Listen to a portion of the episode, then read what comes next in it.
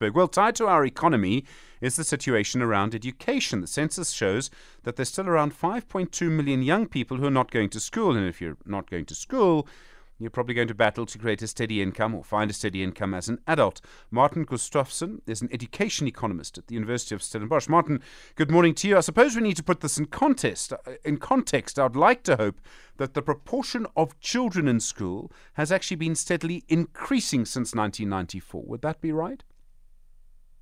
Um, morning, Stephen, and morning to your listeners. Yes, um, that, that is correct. Um, the statistic that was quoted in the Sowetan.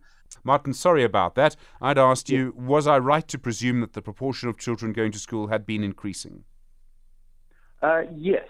Uh, the uh, so so um, I don't know if you missed this, but yeah. So the the, the Sowetan article um, refers to a uh, a part of the census uh, report which says that there are 5 million uh, South Africans aged 5 to 24 who are not in an education institution. Now, that's not really a surprise because that's up to age 24, but you're correct. So the, the participation has been improving.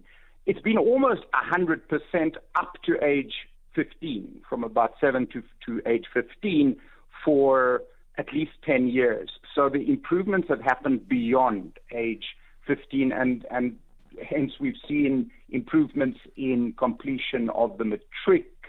Um, so there, there is an improvement there.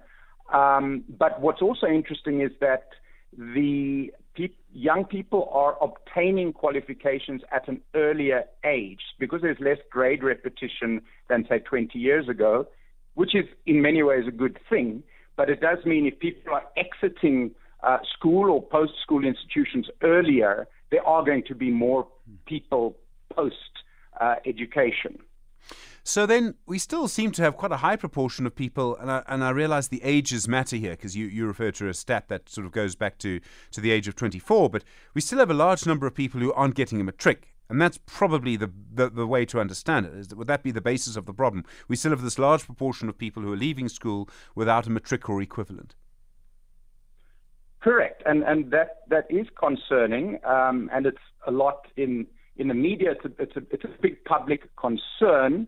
Um, my response to to to that is to say, look, we f- firstly it's been improving. So the percentage of youths who obtain um, the grade 12, a matric, or something equivalent in a in a, in a college has gone up from 45% in 2004 to 62% in 2021. Uh, we know this from Stats SA data, from, from education data. So there's been an improvement, number one. And number two, um, we are about normal in terms of middle income countries. I mean, by some measures, we're, we're on a par with China, um, which is not a bad comparison.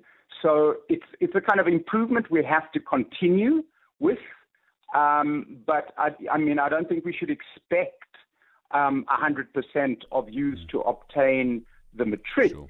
Uh, you know, very soon in, in you know in the short or even medium term. It's it's a it's a slow journey that that a country makes.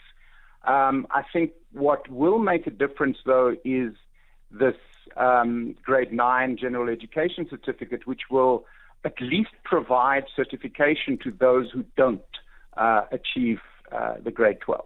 Thank you very much indeed. Martin Gustafsson is an education economist at the University of Stellenbosch.